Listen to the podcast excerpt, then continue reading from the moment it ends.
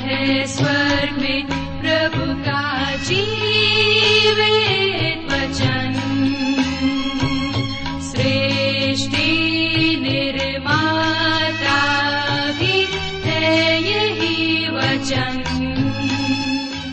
नमस्कार श्रोताओ बाइबल अध्ययन कार्यक्रम सत्य वचन में आप सभी का हार्दिक अभिनंदन करते हैं। जैसा कि आपको मालूम है कि इन दिनों हम पवित्र शास्त्र बाइबल के पुराने नियम में से नीति वचन नामक पुस्तक का विस्तार पूर्वक अध्ययन कर रहे हैं और हमें विश्वास है कि इस पुस्तक के द्वारा आपको आत्मिक लाभ मिल रहा है। तो आइए, आज के इस बाइबल अध्ययन में हम सम्मिलित हों, लेकिन इससे पहले सुनते हैं एक मधुर संगीत रचना।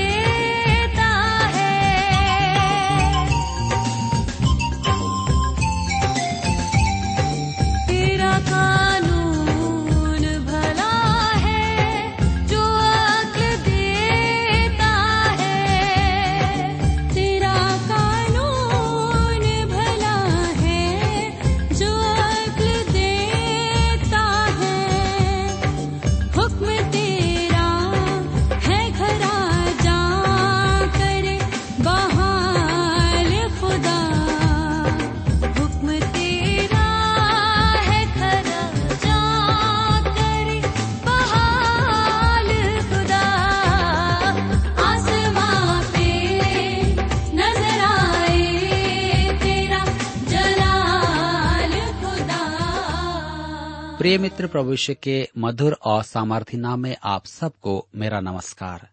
मैं कुशल पूर्वक हूँ और मुझे विश्वास है कि आप सब भी परमेश्वर की निकटता में रहते हुए कुशल पूर्वक हैं और फिर से आज परमेश्वर के वचन में से सीखने के लिए तैयार बैठे हैं।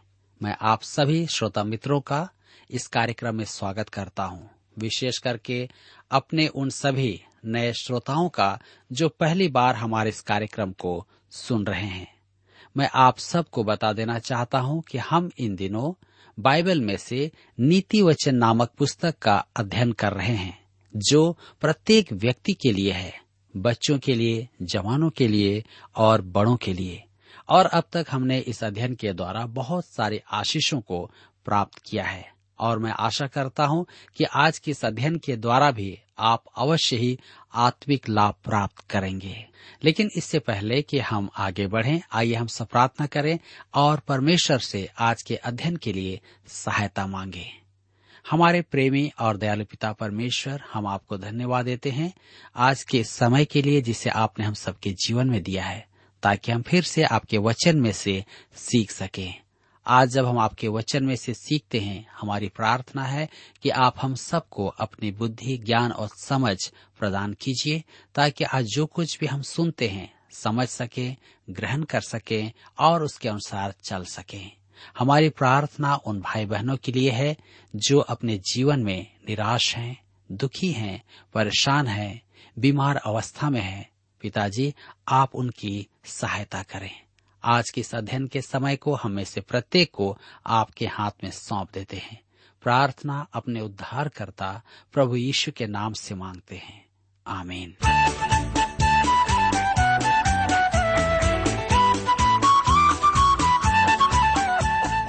मित्रों, हमारा यह युवक जो बुद्धि की पाठशाला में गया है, अब उन्नति कर रहा है। मैं आशा करता हूँ कि हम सब भी उसके साथ नीति वचन में व्याप्त आत्मिक सत्यों की शिक्षा प्राप्त कर रहे हैं। तो आइए आप मेरे साथ निकाल लीजिए नीति वचन की पुस्तक 18 अध्याय, उसका एक पद। जो दूसरों से अलग हो जाता है, वह अपनी ही इच्छा पूरी करने के लिए ऐसा करता है और सब प्रकार की खरी बुद्धि से बैर करता है। यहाँ ध्यान देने योग्य बात है, अलग होना। परंतु यह अलग होना उचित नहीं है। मानव जाति का मुख्य विभाजन है उद्धार पाए हुए मनुष्य और खोए हुए मनुष्य। परमेश्वर इस विभाजन पर ध्यान देता है। वह त्वचा के रंग के अनुसार विभाजन नहीं करता है। वह रंगों का अंधा है। दूसरा क्रंथियों की पत्री छह अध्याय के सत्रह पद में इस विभाजन को प्रकट किया गया है। इसलिए प्रभु कहता है, उनके बीच में से निकलो और अलग रहो, और अशुद्ध वस्तु को मत छुओ तो मैं तुम्हें ग्रहण करूँगा। परमेश्वर कहता है, वरन स्पष्ट कहता है कि उसके लोगों को अशुद्धता से अलग रहना है, विशेष करके प्रतिमा पूजा अर्थात मूर्ति पूजा अनैतिकता और उद्धार से रहित मनुष्यों की गंदी बातों से यही सच्चा अलग होना है, बुराई से अलग रहो। यह एक महत्वपूर्ण बात है। कुछ उद्धार पाए मनुष्य भी अलग रहते हैं और अपना एक गुट बना लेते हैं। यह अलग होना उचित नहीं है। वे अपने आदेशों को स्वयं बना लेते हैं, जो बाइबल में नहीं पाए जाते हैं। वे सोचते हैं कि उनके बनाए नियमों के आधार पर उन्हें अन्य विश्वासियों से अलग रहना चाहिए। मेरे मित्रों, वे सोचते हैं कि ऐसा करने से वे परमेश्वर की दृष्टि में विशेष जन हो जाएँगे।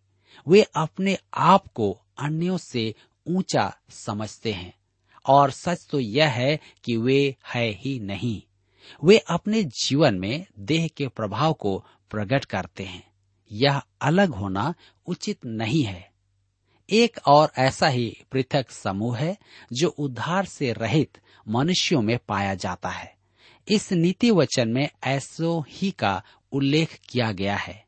ये वे लोग हैं जो अपने भोग विलास के लिए अलग हो जाते हैं। वे बुद्धि की बातें सुनना नहीं चाहते।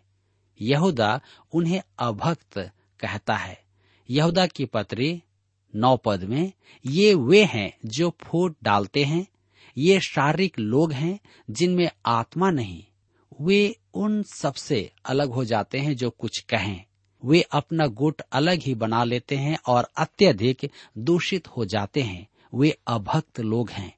वे सत्य से अलग हैं। वे इस संसार में अत्यधिक कष्ट उत्पन्न करते हैं। जैसा हमारे सामने कहावत है चोर चोर मौसेरे भाई। कहने का तात्पर्य है कि वे लोग अलग होकर अपने जैसे लोगों को ही एकत्र करते हैं।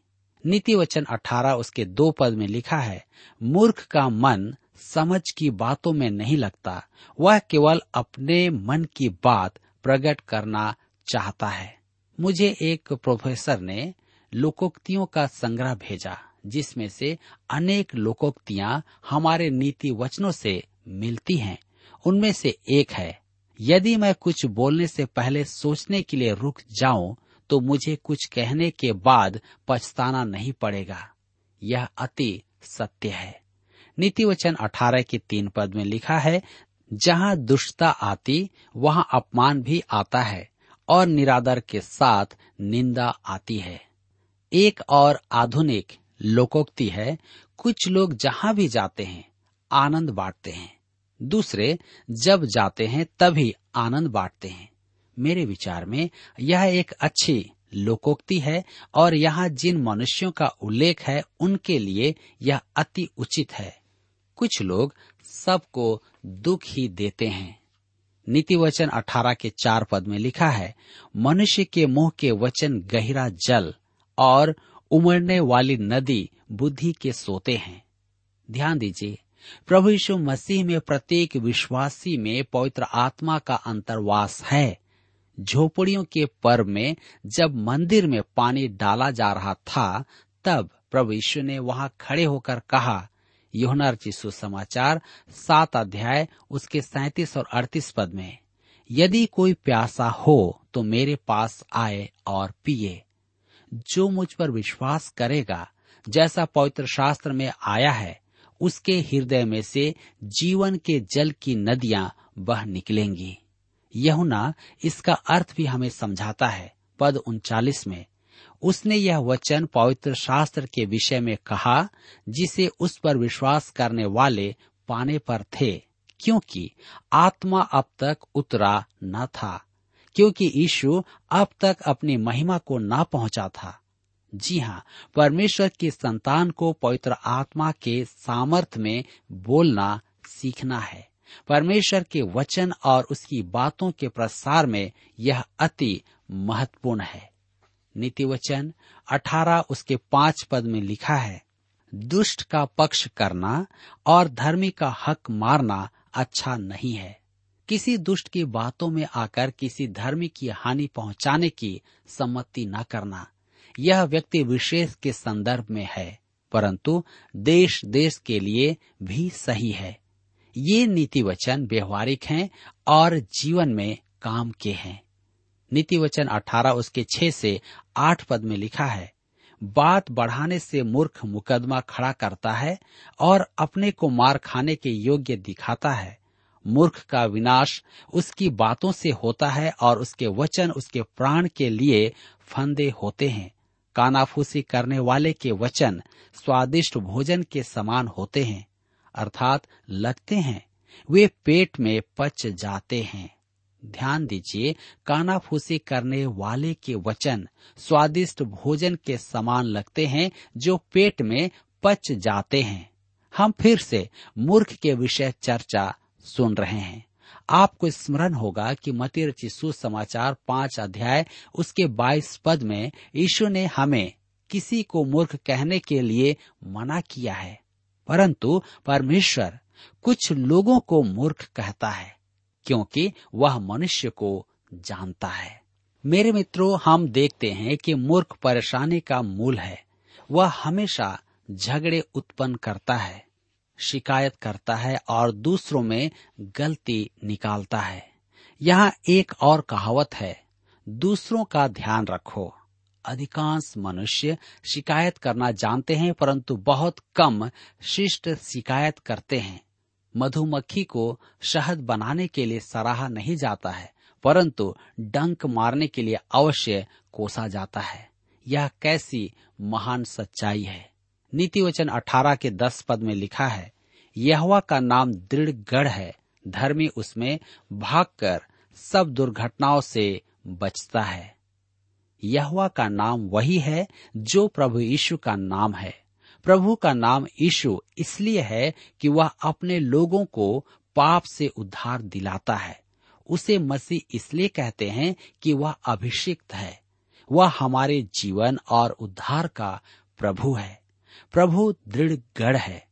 आप उसके शरण में पूर्णतः सुरक्षित रहते हैं। यह पद प्रायः बच्चों में प्रचार के समय काम में लिया जाता है। मैंने भी इस पद पर बच्चों को शिक्षा दी है और इसे अति प्रभावी पाया है। यह सुरक्षा की बात करता है और हमें स्मरण दिलाता है कि हमें उसके हाथों से कोई नहीं छीन सकता। यह कैसा सुंदर चित्रण है। हम नीति वचन अठारह के ग्यारह पद में पढ़ते हैं। धनी का धन उसकी दृष्टि में गढ़ वाला नगर और ऊँचे पर बनी हुई शहर पना है। मेरे मित्रों, इसराइल और कलिसिया में बहुत अंतर है। हमें इसका बोध होना आवश्यक है। सांसारिक आशीषें इसराइल के लिए परमेश्वर की एक प्रतिज्ञा थी, परंतु हमें उसकी ऐसी कोई प्रतिज्ञा प्राप्त नहीं है। परमेश्वर ने उनसे टोकरी भरकर आशीषों की प्रतिज्ञा की थी और पूरी भी की। परंतु उसने यह भी कहा था कि आशीषों से वंचित होना उनके लिए परमेश्वर का दंड होगा।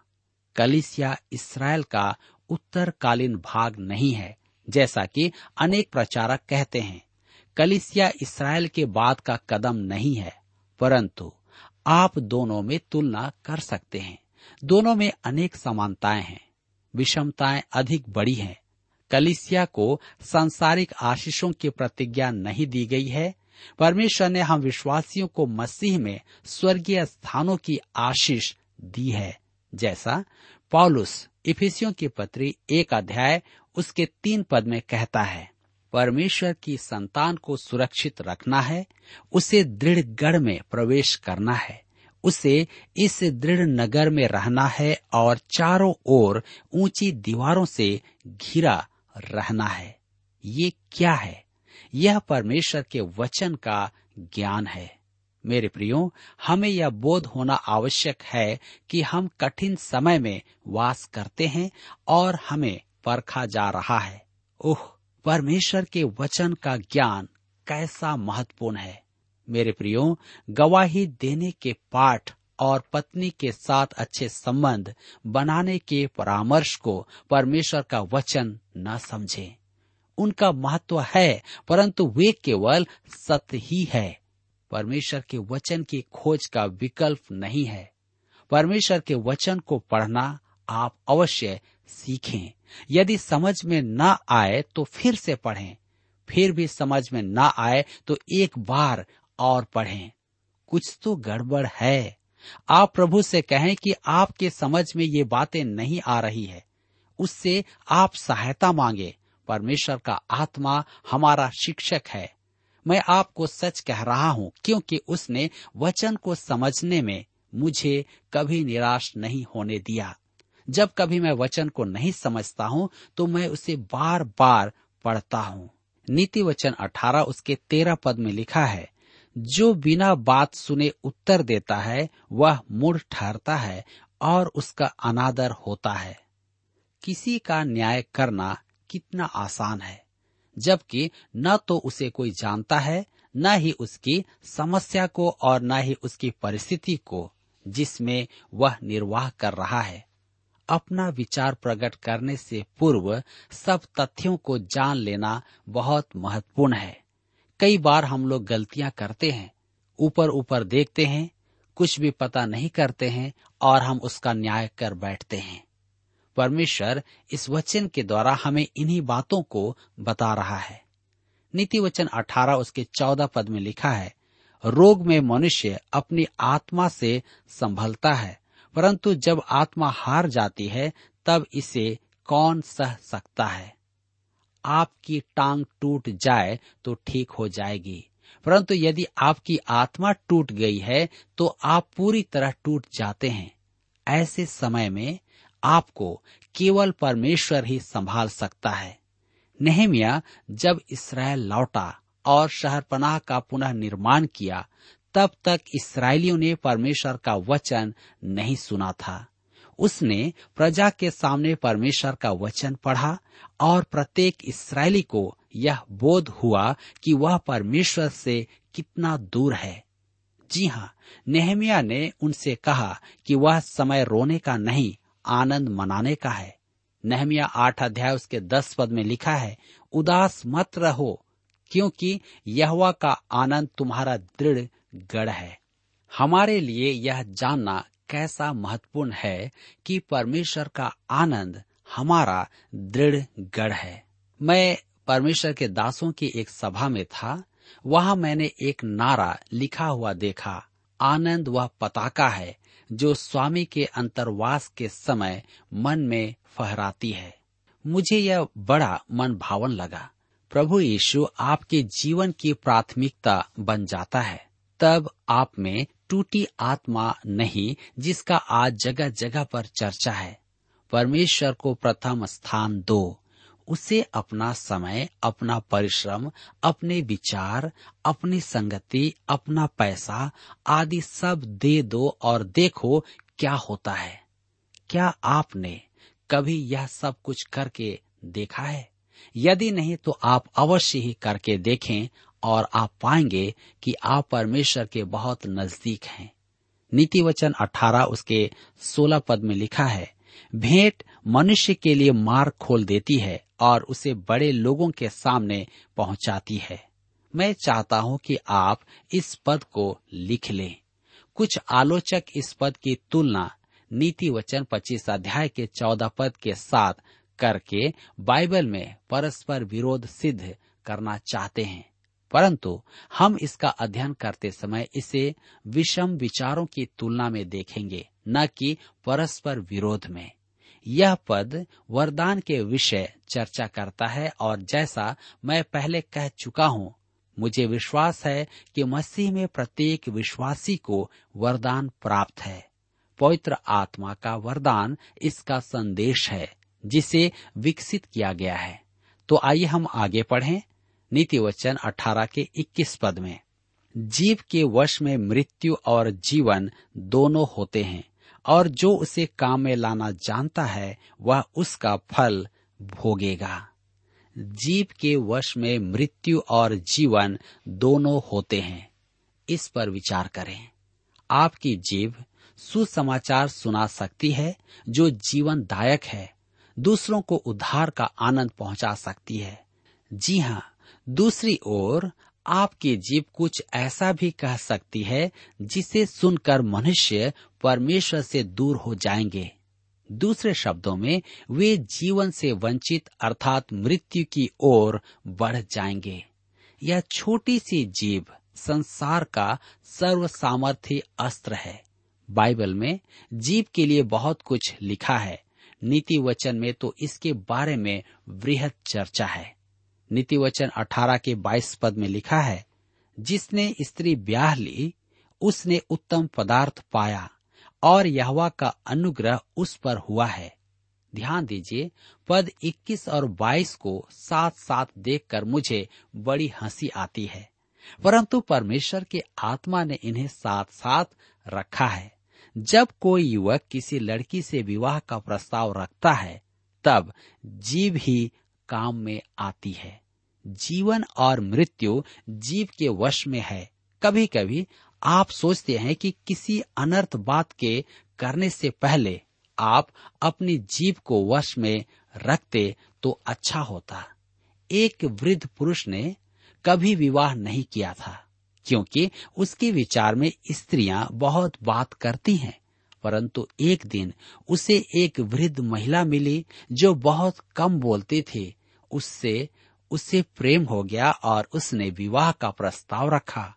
विवाह का प्रस्ताव सुनते ही उसने बातें करना आरंभ कर दिया कि वे कहाँ रहेंगे और अपना घर कैसे रखेंगे। आदि अनेक बातें। लगभग एक घंटा बात करने के पश्चात उस महिला ने देखा कि वही बात किए जा रही है और उसका होने वाला पति शांत है। उसने पूछा, आप कुछ क्यों नहीं कहते? पुरुष ने उत्तर दिया, मैं तो पहले ही सब कुछ कह चुका हूँ।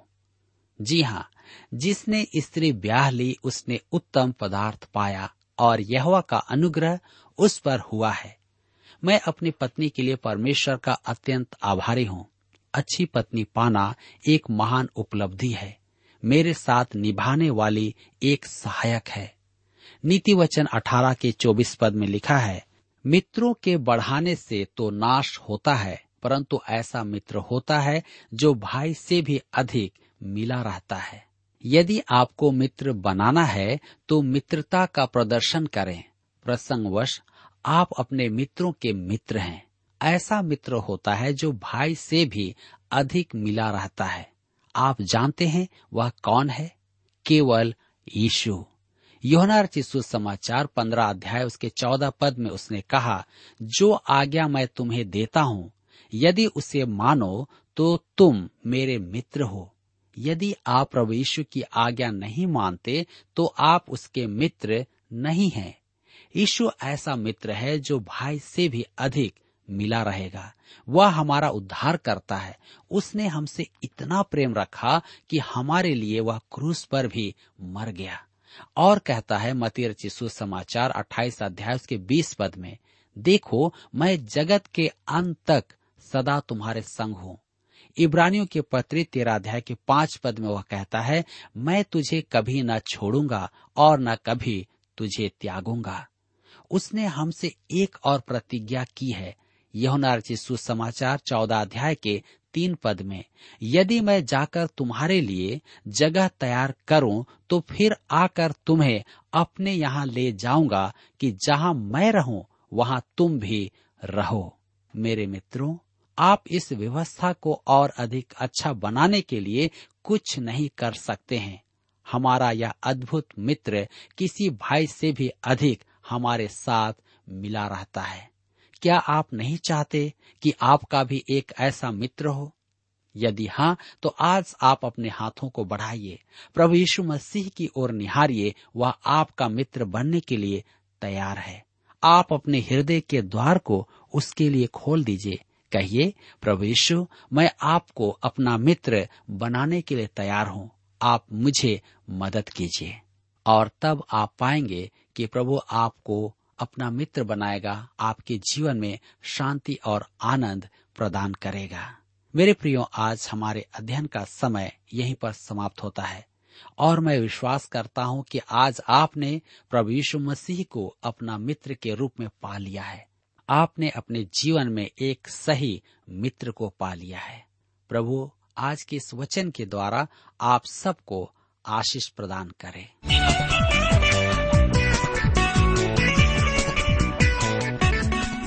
प्रिय श्रोताओं, अभी आप सुन रहे थे बाइबल अध्ययन कार्यक्रम सत्य वचन हम आशा करते हैं कि आज के इस कार्यक्रम से आपको आत्मिक लाभ मिला होगा। यदि आप परमेश्वर के बारे में और अधिक जानना चाहते हैं तो हमारे पास नया नियम एवं पवित्र शास्त्र बाइबल उपलब्ध है। इन्हें प्राप्त करने के लिए आप हमें इस पते पर लिख सकते हैं। कार्यक्रम सत्य वचन T W R post box number चार तीन एक शून्य, नई दिल्ली एक एक शून्य शून्य एक नौ। पता एक बार फिर सुन लीजिए। कार्यक्रम सत्य वचन T W R post box number four three one zero, New Delhi one one zero zero one nine. और हाँ श्रोताओ, याद रखें कि पत्र लिखते समय आपका नाम और पता साफ़ साफ़ लिखा होना चाहिए। इसके अलावा आप हमसे टेलीफोन के माध्यम से भी बातचीत कर सकते हैं, जिसमें हमारे काउंसलर या सलाहकार आपको सलाह देंगे। तो नोट कीजिए हमारा मोबाइल नंबर नौ नौ पाँच आठ आठ दो शून्य चार एक चार। याद रखें double nine five eight eight two zero four one four और हमारा दूसरा नंबर है zero nine six five one four double three three nine seven याद रहे, शून्य नौ छ पाँच एक चार तीन तीन तीन नौ सात। इसके अलावा आप हमसे ईमेल के द्वारा भी संपर्क कर सकते हैं। हमारा ईमेल आईडी है Hindi T T B at T W R dot I N Hindi T T B at T W R dot I N श्रोताओं, इस कार्यक्रम को आप हमारे website radio eight eight two dot com पर भी सुन सकते हैं। इस website radio eight eight two dot com के बारे में अपने मित्रों को भी सूचित कर दें। और अब इसी के साथ हमारे कार्यक्रम का समय यहीं पर समाप्त होता है। अगले कार्यक्रम में आपसे फिर मुलाकात होगी। तब तक के लिए हमें आज्ञा दीजिए, नमस्कार। या खुदा